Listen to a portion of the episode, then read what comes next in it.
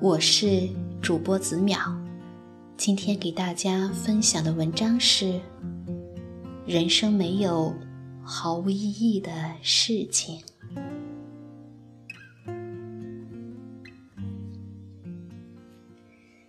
你有没有做过对你来说毫无意义的事情？今天有人这样问我。我很认真地思考了十几秒，然后笑着说：“没有吧。”我想起了我最喜欢的电影《那些年》里，沈佳宜对柯景腾说的一句话。他说：“人生本来就有很多事情是徒劳无功的呀。”是啊，人生。本来就有很多事情是徒劳无功的，比如弯路，比如绵延的想念和你。可是我并不觉得那是我人生里毫无意义的事情。我觉得吧，我们每个人活到现在，所有经历的事情，遇到过的人，都不是毫无意义的。每个人的出现都是有意义的，他们的出现会给我们带来不同的意义。每件事的发生也都是有意义的，因为我们淋过的雨、受过的苦，都造就了现在的我们。有人留言来问我，怎么办？我觉得我一直在走弯路，我现在所做的事情、所学的专业，并不是我喜欢的。可是我只能继续下去。我觉得看不到未来，我好迷茫啊！我告诉他说：“你知道吗？我像你这么大的时候，我也曾经这么迷茫，也整天觉得。”人生为什么要走那么多弯路？到底我的将来是怎么样的？我也想过，为什么人生里会有那么多毫无意义的事情？我也和你一样，曾经这样想过。只是后来，当我努力坚持，熬过了那些迷茫的青春岁月之后。我再往回看，才突然发现，我之前所做的事情，对我来说都是宝藏。我曾经在念高中的时候忙着写作，组队玩文学，最后只考了一个很普通的大学念书。然后我并没有因为写作而名声大噪。仅仅是在学校小有名气，于是我怀疑自己当时是不是做了毫无意义的事情，觉得如果当时拼命念书，是不是更有意义？可是后来我发现，正是因为我当时拼命的写，才有了现在的文字功底。当时在课堂上，在假期里。自己躲起来写作的日子，带给了我很多饱满的思想和能量。我以前很喜欢花时间和别人争论对错。念初中的时候，就经常有人来找我对辩，常常会为了一个辩题而面红耳赤，好强一定要赢。那时候有个同学和我说：“你看你那么喜欢辩论，就算你赢了，也只是嘴皮子赢了。为这种毫无意义的事情花时间，还不如多念书考试。”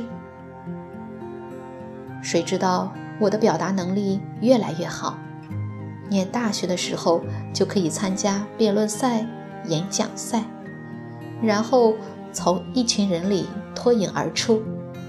当小干部的时候，也在群体里一开口就能征服所有人。再到现在，因为我当年所谓毫无意义的口舌之争，培养了我良好的表达底蕴和思辨能力，配合上我的写作能力，现在已经可以写出带有自己思想的文章了。也正是因为那些毫无意义的时光，让我现在变成一个语言表达教练，可以专门讲课、教授演讲和社交表达。